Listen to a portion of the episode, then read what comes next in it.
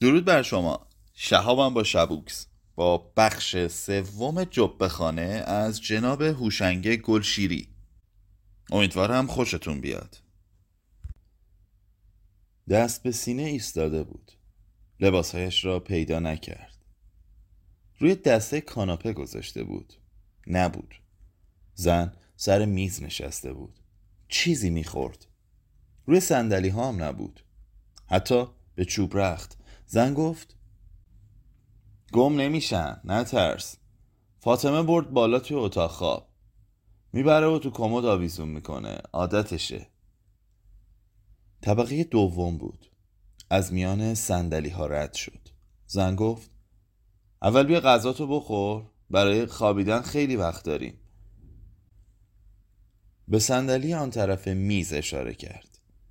فاطمه نگاهش نمی کرد زن گفت نکنه جانی چیزی بهت گفته. ایستاد و خیره نگاهش کرد. لباس خوابش را پوشیده بود. تور آبی بود. با یخه سفید و بوتجقه های بنفش. بی آستین. موهاش را روی شانه و پشتش رها کرده بود. دیگر نگاهش نمی کرد. داشت چیزی می خورد. میز پر بود از ظرفهای غذا. آنقدر که انگار برای ده نفر تدارک دیده باشند. فقط همان یک صندلی بود. رفت و روبروی زن نشست. به بشقاب خالیش نگاه کرد. بشقاب سوپخوریش دست فاطمه بود. زن گفت آش جو رو خودم پختم می‌خوری که؟ گفت نه من سوپ نمی‌خورم. خب پس هرچی می‌خوای خودت بردار. از کدام می‌توانست بخورد؟ اگر سهراب بود یا خسرو چه می‌کرد؟ آدابشان چیست؟ زن گفت می‌خوای فاطمه کمکت کنه؟ کمی پلو سفید و یکی دو قاشق از قرمه سبزی. فاطمه یک برش کوکو برایش گذاشت و خودش یک سیخ کباب برگ. زیاد هم بود. زن گفت هر دوتاشون میلرزیدن. چراغ بالای هلالی سردر روشن بود. جانی بیشتر میلرزید. زیر بازوی منو گرفته بودن. منم میترسیدم. اگه اونطور محکم نگرفته بودن حتما برمیگشتم. جانی چرا قوه رو به زور توی دستم گذاشت و حلم داد به طرف راه رو. خودم بهش گفته بودم باید حلم بدی. اونقدر ترسیده بودم که زبونم بند اومده بود. می‌خواستم بگم جانی خواهش می‌کنم. نمی‌خوام. من بچه نمی‌خوام. نمی‌شد. دست بردم و پلوش چنگ زدم که بفهمه ولی نفهمید. حلم دادن تو. ته راه رو تاریک بود. چرا قوه که روشن کردم روبروم دیوار بود.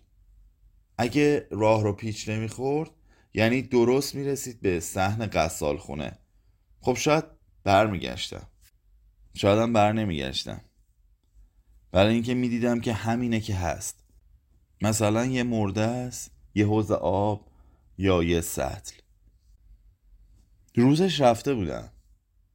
اصلا پیچ راهرو رو ندیده بودم. معلوم نبود راهرو به کجا ختم میشه. بیشترم از صدای پای خودم میترسیدم. از لرزش نور روی دیوار نمور اون روبرو. رحیم از همون شب کر شد. لال که بود. شایدم مسلحتی کر شد. همونطور که مسلحتی لال شد. جانی هم حرفی نمی‌زد. به پشت سرم که نگاه کردم دهنه در روشن بود. نیمه روشن و خالی. هیچ کدوم نبودن.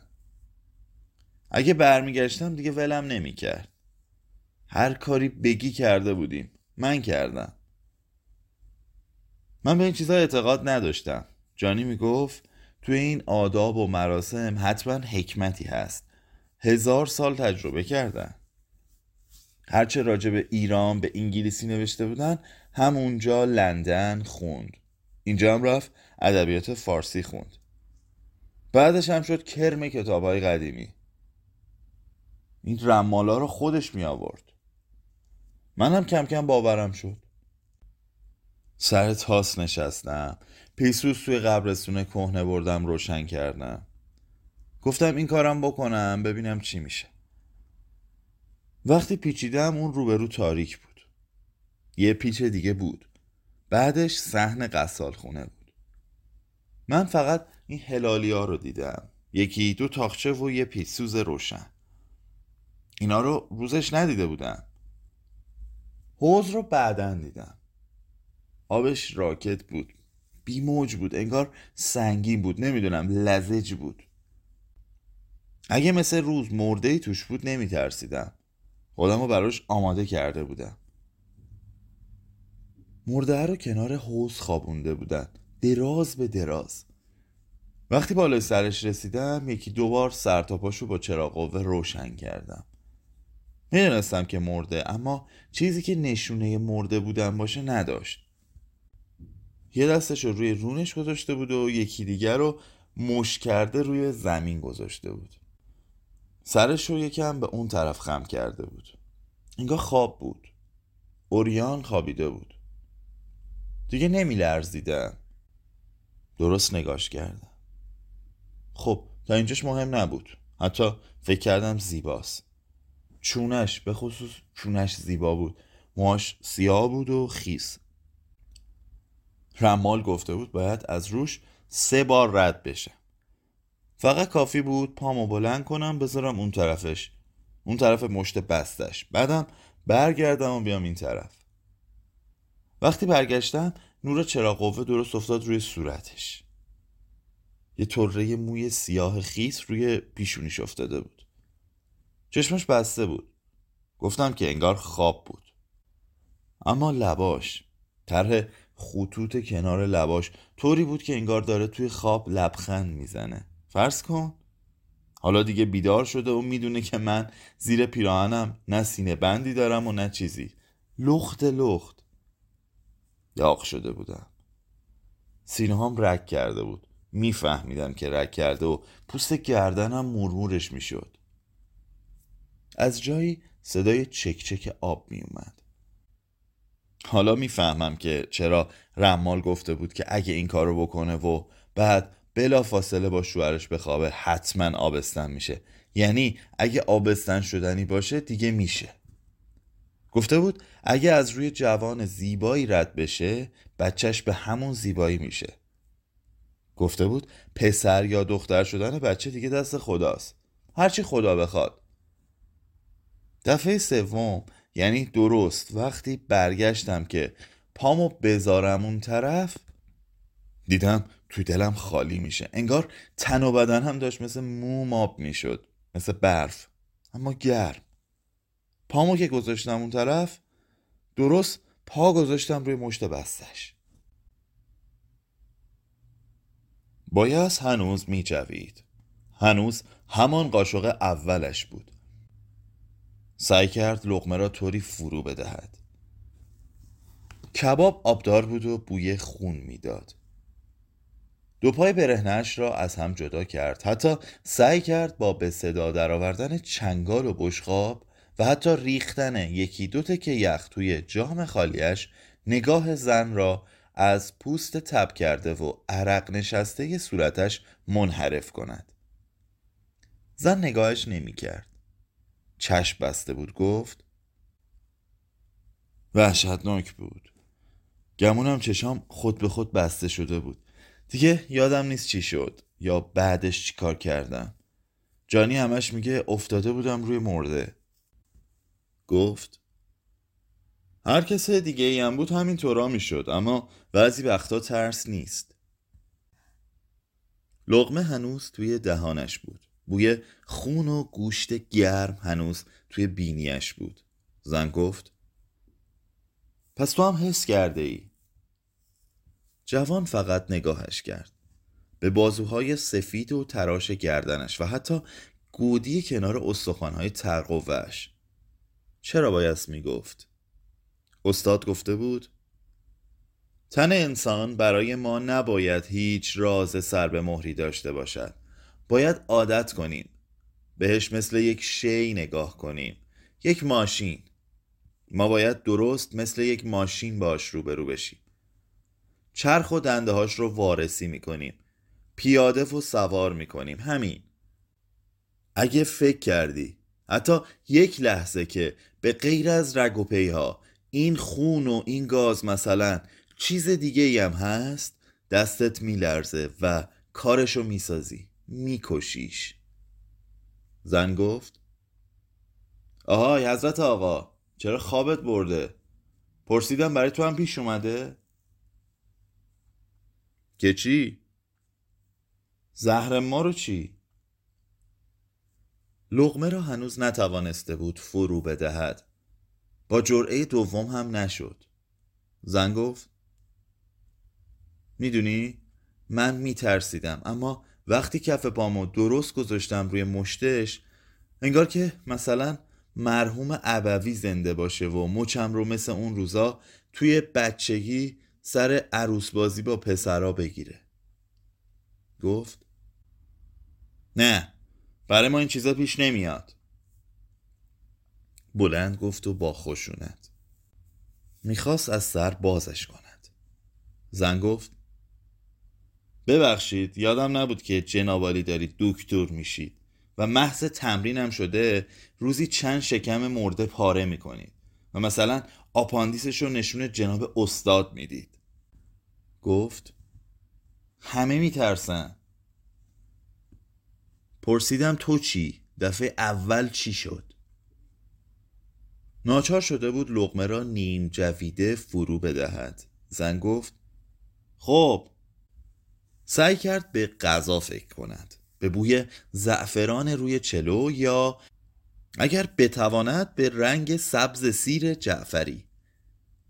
زن زیر آن نور آبی سینه بندی نپوشیده بود. زن گفت با تو دارم حرف می‌زنم. داد زد. لطفا سر من داد نزن من جانی نیستم. و بلند شد. نمی‌شد تعریف کرد. برای هیچ کس نتوانسته بود. سعی هم کرد. حتی فردا صبحش و برای دوستان و یک هفته بعد هم برای نسرین. وقتی نسرین آنقدر بلند خندید که جای خالی دندان نیشش را دید و فهمید دیگر خودمانی شدند گفت من دیشب خواب خیلی عجیبی دیدم. کابوسی که نمی‌تونم فراموشش کنم. اما وقتی شروع کرد دید نسرین طوری نگاهش می‌کند که انگار یک لحظه بعد تعبیر فرویدیش را می‌گوید. نه این دیگر چرخ و دنده ای نبود که بشود به چشم به هم زدنی پیاده و سوارش کرد. نسرین گفت خب بعدش؟ گفت یادم نمیاد. نه عذر می‌خوام. باشه دفعه بعد. این تجربه خصوصی بود به رغم همه آن بحث هایی که در گوشی می کردند که ثابت کنند انسان حیوان اجتماعی است که همه چیزش را می شود به طبقه و دوران تحویل کرد. حرف زدن از بوی سردخانه یا کلوروفوم و کافور و این چیزها و حتی بوی خاص تنهای مرده و مثلا اینکه به چه سهولتی پوست و گوشت آدم به مجرد تماس با کارد جراحی دهان باز می کند آنقدرها مشکل نیست. یا حتی نقل اولین باری که آدم می بیند تن کسی را که عینا تن اوست میدرند و یک دسته آدم با روپوش های سبز و چشم های گشاده از تعجب گرد بر گردش ایستادن تا کلیش لوز المعده یا مثلا جگرش را ببینند. اینها را برای این پری یا پروین هم می‌توانست بگوید اما بیان همین مشکل بود. درست انگار همان چیزی بود که نمی بایست زیر کارده هیچ جراحی پیدا می‌شد تا مبادا دستش بلرزد. بله همه چیز عادی بود. همانطور که هر سهشنبه بود. ساعت دو تا پنج بعد از ظهر. اما فقط یک چراغ روشن بود. بالای سرشان و پشت سر او. بیرون دایره روشنی چراغ تاریک بود. نگاه نکرده بود اما می‌دانست که باید تاریک باشد. با وجود آنکه بوی کافور لاشه های پشت سر را می توانست حس کند و حتی وجود آن بدنهای کشیده و تاقواز خوابیده را روی میزهای آن طرف با شکمهای دریده و یکی دو دست جدا شده از کتف. و نیز مطمئن بود حتی توی خواب که استاد دارد کسی را تشریح می کند حالا نمی‌دانست در مورد کدام عضو داشت کنفرانس می‌داد. اما از سرهای فرو آویخته همکلاسی ها می‌دانست که باید اینطورها باشد. صدای استاد را هم میشنید. شمرده و بیوقفه حرف می‌زد. انگار که دعایی را بخواند. آنچه را بعد اتفاق افتاد دقیقا و صحنه به صحنه نمی‌توانست به یاد بیاورد. شاید اگر می‌شد مست کند و یا در یک خواب دیگر همان را می‌دید آن وقت می‌شد حتی معنیش را بفهمد یا اگر همین حالا کنار نسرین روی چمن نشسته بود و نرم نرم برایش می‌گفت همه چیز به یادش میآمد مطمئن بود که فریاد زده بود آنقدر بلند که صاحب خانه آمده بود که چه خبره؟ چی شده؟ همان وقت خواب و بیدار اونقدر به وضوح یادش بود که فکر کرد کافی است سرش را برگرداند تا تاریکی و احیانا میزها و مرده های دیگر را ببیند و یا حتی چشم مرهم بگذارد و استاد را ببیند که دارد تشریح می کند کارد جراحی به دست. حتی صداش را هنوز میشنید. و حالا می‌دانست که اگر لحظه به لحظه از سر نو شروع کند حتما یادش میآید. اما نمی‌خواست. حتی اگر به قیمت فراموش کردنش تمام می‌شد. و تا یادش نیاید به زن نگاه کرد. نشسته بود. جام ویسکی دستش بود و سیگار لای انگشتان دست راستش. جانی هم بود. داشت غذا توی بشقابش میریخت. داغهای شلاق روی پشتش هم بود. چند خط سیاه متقاطع. گفت از دست من که عصبانی نشدی. زن سیگار را زیر لبش گذاشت. جانی گفت اجازه می دهی کنارت بنشینم؟ و یک صندلی را جلو کشید. زن داد زد. کی به تو اجازه داد بیا اینجا؟ هنوز ننشسته بود. دست به پشتی صندلی ایستاده بود. پس کجا بروم؟ چه می‌دونم؟ توی آشپزخونه؟ یا تو اتاق خودت؟ هر جو دلت خواست. اینجا نه. پس هنوز عصبانی هستی. زن ته جامش رو روی میز کوبید. عصبانی؟ اونم از دست تو؟ دو تکه یخ روی زمین افتاده بود. مطمئن بود که ویسکی روی میز و دامن پیراهن تور آبیش ریخته است. گفت می‌دونی من فقط یه بار از دست تو واقعا عصبانی شدم فقط یه بار. خواهش می‌کنم دوباره شروع نکن. نه باید بهت بگم. اگه هزار دفعه هم گفته باشم بازم دلم می‌خواد بگم. و رو به او گفت می‌دونی؟ این لندهور وقتی اومد و تو منو دیده رحیم و صدا زده تا بیاد. اون وقت دوتایی من آوردن بیرون. دیده. خودش گفت سینه های رک کردم و دیده و نمی‌دونم به قول خودش به تن و بدن خیسم حتی دست کشیده. بعدم جانی جام به دست به طرف زن آمده بود و حالا خم شده بود تا شاید پیشانی زن را ببوسد زن داد زد. گمشا. بوسید گفت. من دیگه میرم بخوابم. شب بخیر. عزیزم خوب بخوابی؟ خوب بخوابی؟ می‌خوام نخوابم. هیچ وقت. حتما هم وقتی منو بردی تو ماشین پیشونیمو بوسیدی. من دوستت دارم عزیزم. همونقدر که ویسکی تو دوست داری.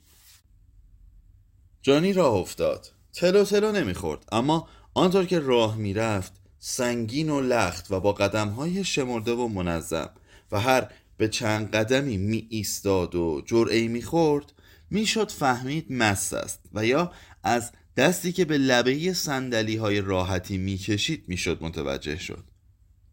حالا دیگر پشت سرش ایستاده بود. مطمئن بود که به پشت سرش رسیده است. گفت هیچ کس نمی توانست آن هم آنجا. وقتی تو اونطور روی مرده افتاده بودی بعد هم یادم رفت. زن داد زد. توی رارو چی؟ جلو رحیم تازه تو بیهوش بودی. بودم اما تنم. تنم چی ها؟ واقعا احمقی. دست جانی بر مویش کشیده شد. داشت طره ای از مویش را روی پیشانیش میریخت. گفت تو نباید جلوی بچه ها این حرفا رو بزنی. زن داد زد. این بچه نیست. اگه جای تو بود. جانی مویش را ناز کرد. بچه معصوم. مرد سرش را تکان داد و طره مویش را عقب زد. جانی دستش را برداشته بود. برگشت نگاهش کرد. مستقیم به طرف در بسته طرف راست می‌رفت. در که باز شد از لای در نیمه باز و کنار تنه جانی قسمتی از اتاق را دید. فقط نیمه ای از یک تخت یک نفره را. یک اصلی با یک گلدان بلور تراش کنار تخت بود. جانی در را که میبست از لای در فقط سرش را بیرون آورد. مواظب باش پسر. گاهی این تجربه ها خیلی گرون تمام میشه. بلند خندید و در را بست. صدای خندش را هنوز میشنید. زن گفت دست چرا وایستادی؟ منو نگاه می‌کنی. به فاطمه بود. فاطمه به بشقاب جانی اشاره کرد. آقا که هنوز نخوردن. به جهنم که نخوردن. جمع کن. اگه هم خواستی براش ببر. غذاشو ببر بذار کنارش. بیدار که شد می‌خوره. فاطمه شروع کرد. بشقاب های خالی را دسته می کرد از صدای بشقاب ها می شد فهمید. زن داد زد. مگه نشیدی چی بهت گفتم؟ من میترسم خانوم. خودتون که دیدین چقدر مست بودن. پس اون لندهور چی کاره است؟ اگه زبون نداره دست که داره. بشخاب غذا دست راست فاطمه بود. کارد و چنگال دست چپش. سرش زیر بود. زن گفت برو جونم نترس. به اون لولوی سرخرمنت میگم مواظبت باشه. درسانی ما که اینجاییم. تو هم که الحمدلله زبون داری. از نگاه و اشاره دست زن فهمید که رحیم باید پشت در سرسرا باشد آنجا بود. پشت در توریدار راه رو فاطمه که از کنارش رد می‌شد گفت کار یه شب و دو شبشون که نیست. زنداد زد. با خودت چی داری غور می‌زنی؟ فاطمه گفت هیچی خانم برنگشت که رفتن فاطمه را نگاه کند. از صدای در فهمید که حالا در آستانه در ایستاده است. غذاتون آوردم. مطمئن بود که همچنان در آستانه در ایستاده است. زن گفت برو تو جونم نترس. و به مرد گفت تو هم غذا تو بخور. فقط یکی دو لقمه. آداب این یکی را حداقل می‌دانست. با شکم خالی نمی شود سرپا ماند. زن گفت تو نباید حرفای جانی رو به دل بگیری. احمق احمق و حسود. جامش خالی بود. سرش سنگین شده بود. مخلوط نمی بایست می خورد. اما دیگر کار از کار گذشته بود. بلند شد. جام به دست. زن نگاهش نمی کرد اگر هم تلو تلو می خورد مهم نبود. هنوز حرکت نکرده بود که برگشت نگاه کرد. فاطمه داشت غذا را روی اصلی میگذاشت. یک بطر و یک لیوان هم روی اصلی بود. قبلا ندیده بود. مطمئن بود. دست به لبه میز گرفت تا درست نگاه کند. بطر بزرگ بود. چوب پنبه درش بود که در بسته شد. باد نبسته بود. زن گفت احمق باز شروع کرد. زن بلند شده بود و به طرف دری که حالا دیگر بسته شده بود نگاه می‌کرد. پرسید چیکار می‌خواد بکنه؟